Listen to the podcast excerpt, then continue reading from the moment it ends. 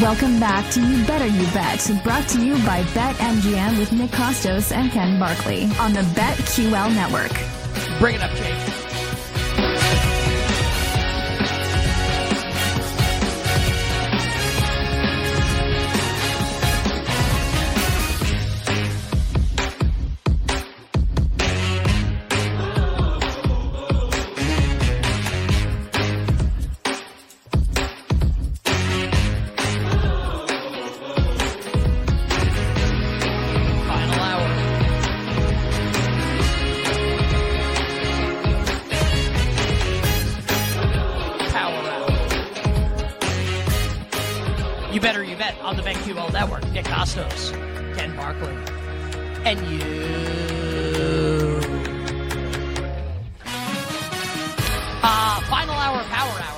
Final hour, and the final power hour for a week. Because at the end of this hour, we're going to be saying, later, suckers.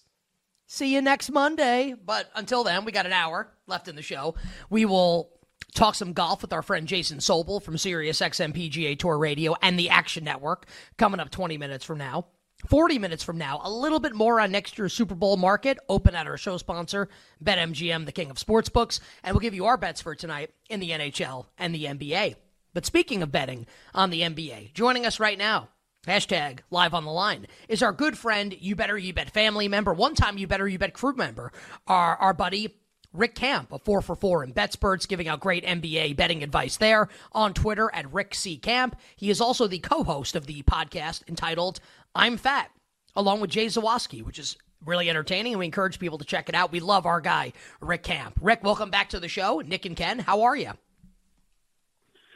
Congrats, guys, for surviving football season and uh, enjoy the time off. I'm glad to be one of those helping to filibuster until you get to that time. Rick knows us too well. we we love you. That's, let's uh let's talk about MVP to start. And Nick can kind of get some maybe some betting thoughts from you, what you've seen recently as well. Uh, I I know you know the MVP market. I know you know that that Jokic is a pretty big favorite, minus price. SGA is behind him. Giannis, Luka, double digits. Feels like everyone's been trying to talk themselves into Kawhi or Jalen Brunson at really big prices. I think we think the next Tim Bontemps straw poll is going to come out at the end of this week, most likely on Friday. It's when it came out last year. Give us your kind of like bird's eye view handicap of the MVP market right now. I think you summed it up pretty well. It's there's Jokic, there's SGA, and there's let's try and figure something else out to be, you know, an option because everybody wants to have value at every moment to be able to bet. I just don't know that there's much at this moment because I, I just don't trust Milwaukee enough. I know people that are more in the weeds on X's and O's and that type of stuff than myself are saying the Bucks process is starting to look better, even if the results aren't there yet. I just don't know if I want to trust it. And like, what would the Bucks have to do for Giannis to truly get in that discussion? I don't know.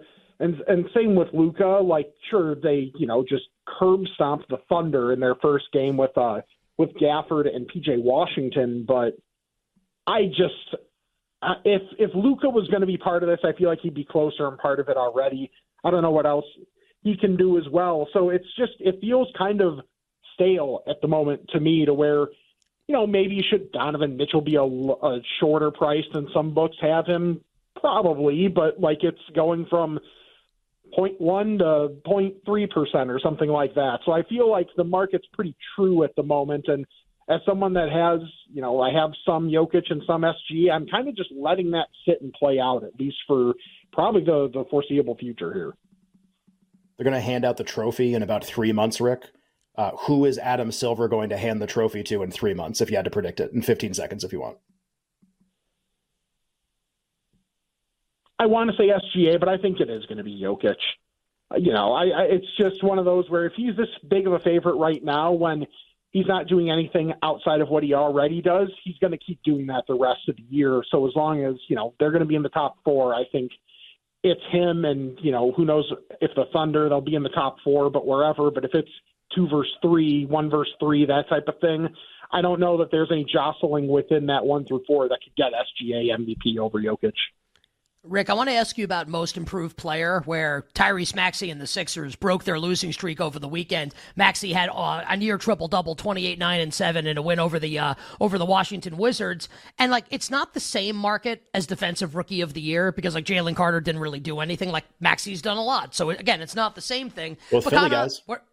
Both Philly guys. Where I think kind of like Maxey's a vulnerable favorite. Now, it was much more appealing to bet against Maxey in this market like seven days ago when he was like minus a thousand, currently minus two fifty at our show sponsor BetMGM. But uh, Rick, I, I, I would like to build like a big no Maxey position, right? Um, just like who do we like here in this market besides for Maxey? Uh, Sengun of Houston plus five hundred. Coby White of your Bulls is at six. Jonathan Kuminga, my guy, is at ten to one. We go Scottie Barnes, Jalen Johnson, and others from there. Um, is that your strategy with this market? You're looking to fade Maxey. What are you doing with most improved player? So preseason, even before the Harden trade, it was um, pre-free agency. I got Maxey at 35 to 1. So I realized I came into this season with a massive advantage and tons of wiggle room to be able to hedge. So I have little bits of of Sengun, White, and Kuminga to where I'm at least going to have some profit as long as it's one of those four. I feel like if Coby White was on any other team than the most rudderless franchise in the NBA right now that no one cares about, nor should they, I think he would be the main contender. But it's odd to say the guy on the team in Chicago is going to have a problem with people caring about his team. But with what Coby White is doing and how just he's also right up there leading, if not second in the league in minutes played. Like per game, he is playing a boatload of minutes too. So I really feel like he probably should be the guy if it's not going to end up being Maxey. But if the Warriors are going to surge at the end of the year, you know, with their schedule lightening up a lot, then I could see this momentum for Kuminga continuing, especially I don't necessarily think they're going to make it out of the play in, but if they're able to get themselves to a point where they're hosting a play in game, I think there's a real chance that Kuminga would be the dude because I just don't know how relevant the Rockets or Bulls are going to be the rest of the way to get that narrative push. Yeah, it's it's so funny. Like Kuminga has like 21 points, and everyone's like, "Watch out, Kuminga time." Coby White has like 29, nine, and eight, and everyone's like, "Who? What did, they, what did they play? The Wizards tonight? Like I didn't watch that game. It's, it's like really unfair, honestly. And uh, sixth man Rick is a, another market that I feel like is going to get pretty wacky here. Maybe not. I'll, I'll, give you like my. I asked you about this market last time we had you on, and you, I made you make a pick, and you laughed at me, which shows you like how crazy, like it's just how unpredictable this whole thing has been. Because Tim Hardaway Jr. kind of starts sometimes, doesn't seem particularly interested in wanting to win the award. I wonder if he even scoffs at being thought of as a six man, to be honest. And it feels like to me, at least, Rick, and I'm curious if you agree. Like it feels like Malik Monk is actually making like a really strong push currently to just being the guy who wins the award. Maybe they don't win enough, but they're going to win like they're going to make the playoffs. He's scoring a lot more, and I think he's going to like want to win it and trumpet himself, and his coach will too. Do you see Monk making the same push that I am? Do you think I'm nuts? Do you think it's really wide open still? There are some other names we could talk about if you're interested in those guys. Um, I do believe Monk is making the push, and I feel like I know preseason, and you and I always talk about the rubric for these awards and I feel like the winning kind of just has to not fully go out the window, but more go out the window than normal just by the nature of the candidates this year. It does feel like Monk, but I also am not 100% sure about the Kings in the playoffs. That's a whole that might be a different discussion that also plays into affecting Monk, but yeah, I think eh, the fact that Hardaway is losing some of that probability and going to Monk and maybe going to Powell and LeVert a little bit more feels right. Uh, I if I had to say who I think would win it if everything ended today, it would be Malik Monk at this point. So again, like a few of these other markets, I have a little bit of Monk and I have a little bit of LeVert. So I feel like I'm I'm covered on an okay amount of probability there. But I think if this was given out today, it'll be Malik Monk. As for the end of the year, I still really don't know. I almost think it could end up being LeVert. You better, you better hear with Nick and Ken. Magnificent Football Monday following Super Bowl 58. Talking the NBA right now with our friend Rick Camp from 4 for 4 and BetSperts on Twitter at Rick C. Camp. Rick, as far as game by game betting goes in the association right now, anything tickling your fancy? Any like team that you're looking to ride, fade, etc. here, game by game betting in the NBA? There's a prop market that's interesting that I, I noticed early, but then kind of forgot about. And then I was talking with our guy Noops today, and he brought it back to my attention. And it's Evan Mobley has started shooting threes again. He's not shooting many, but considering what the market is, and especially like here's one of my bets for tonight, Evan Mobley just to hit a single three pointer is more than two to one over on BetMGM. He's hit that he's hit a three in three of his last five games. He's hit multiple threes in two of those. So he's not taking a ton of them, but now that he started shooting them again, obviously they're going to be quality looks because every defense is going to dare him to shoot. But if he's willing to commit to two or three attempts a game, and that line, you know, that juice doesn't move down, that's it's a smash spot for me tonight. So I think that's interesting, especially with you know, the development of him is not as important now as winning in the moment. So that means maybe emphasizing offensively space for Jarrett Allen more than developing the offensive game of Mobley. So maybe that's one of, you know, one of those ways to be able to see that manifest. So I think that's been really interesting. And one thing with the Bulls, just because it's a team I see all the time, I don't know that they're, they're necessarily going to do it tonight, but they've been playing a lot of double big lineups since that Minnesota game. Torrey Craig was out. He's back in the lineup, so that gives him a little bit of versatility. But it's been giving Andre Drummond a little bit, a few more minutes. So it's been lowering the ceiling for Vooch rebounds, raising the ceiling for Drummond rebounds, and his double doubles have been pretty good until he got in foul trouble last game. So just a couple things that one led to a bet tonight, one doesn't necessarily, but just to keep an eye on in terms of stylistically how teams are playing. Rick, we'll uh, maybe get back to tonight's bets in a second. You mentioned the Cavs there. You mentioned LeVert as part of your six man of the year answer, and you mentioned Jarrett Allen there. And I think what's happening a lot is as the Cavs just keep playing so well and they win so many games. And look, the schedule is going to be easy for them than it is for some of the Western Conference teams because of, of who they play in the Eastern Conference in their division. I feel like a lot of people are trying to figure out like how to reward the Cavs for what's happening right now. Bickerstaff, LeVert, and then you mentioned Jarrett Allen. Do you, Allen's been the most bet defensive player of the year candidate recently. His price has fallen the most. He's the second choice behind Gobert, who's still a really big favorite. In about a minute here, do you consider Jarrett Allen like a reasonable defensive player of the year candidate? Do you think this is like a real thing? If we're saying to be second behind Gobert, looking at the other candidates right now, yes, I, I think I think that is possible. I, I don't know what it would take necessarily for Rudy Gobert not to win this, unless you know you don't root for injury, not asking for it or anything. But if he were to suffer some sort of season-ending injury, basically now, it might be what it would take for anyone to be able to catch up to him.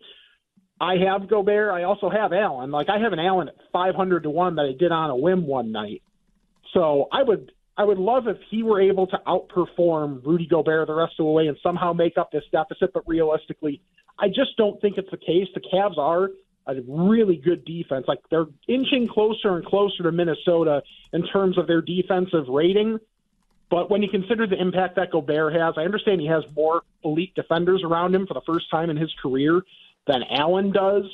But considering it's the West and considering just how good Minnesota has been and how much they need that defense versus their offense, I think it's still going to be him. He's got the reputation to where, you know, NBA diehards really know Jarrett Allen, but do enough people know Jarrett Allen to truly think he could contend for this award?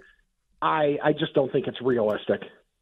Rick, in about a minute here, your favorite bets coming up for tonight in the NBA.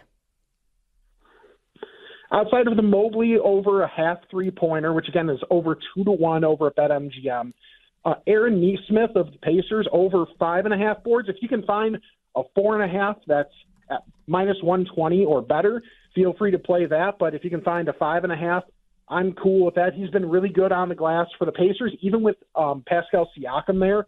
So he has, you know, he's been probably underrated a little bit since that acquisition, just thinking you have an actual power forward. He doesn't have to play that role as much, but he does get the rebounds for them. And also against Charlotte, he has done that consistently this year. John Collins over 24 and a half points plus rebounds.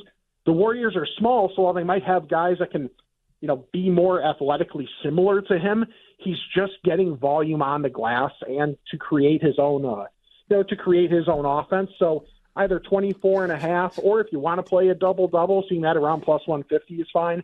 And Maxi Kleber in the kind of a new role with the acquisitions the Mavs have made. Since he's been in the starting lineup and Dereck and Dereck Lively is out again, tonight. He's had three or more assists in every single game, so over two and a half assists is plus 110. I'm here for that. And if you know you want to play an alt line at four, get a little bit extra value there. He he's a good playmaker, good in that dribble handoff game. He can pop as well. He's a smart guy on the offensive end. So he's able to find guys, and they have more shooters now available. So Maxi Kleber over two and a half assists. John Collins over 24 and a half points plus rebounds. Mobley over half a three. Aaron Nesmith over five and a half boards. Rick, great job, buddy. Uh, we appreciate it. Stay well. Good luck with the bets. We'll talk to you soon. Sounds good, guys. Enjoy the time off. Our bounty. Yeah, we will. Oh, thank you, Rick. We love you, buddy. Uh, on, on Twitter at Rick C Cam. Coming up next, we'll get some golf bets coming up for the weekend from our friend Jason Sobel, Sirius XM PGA Tour Radio.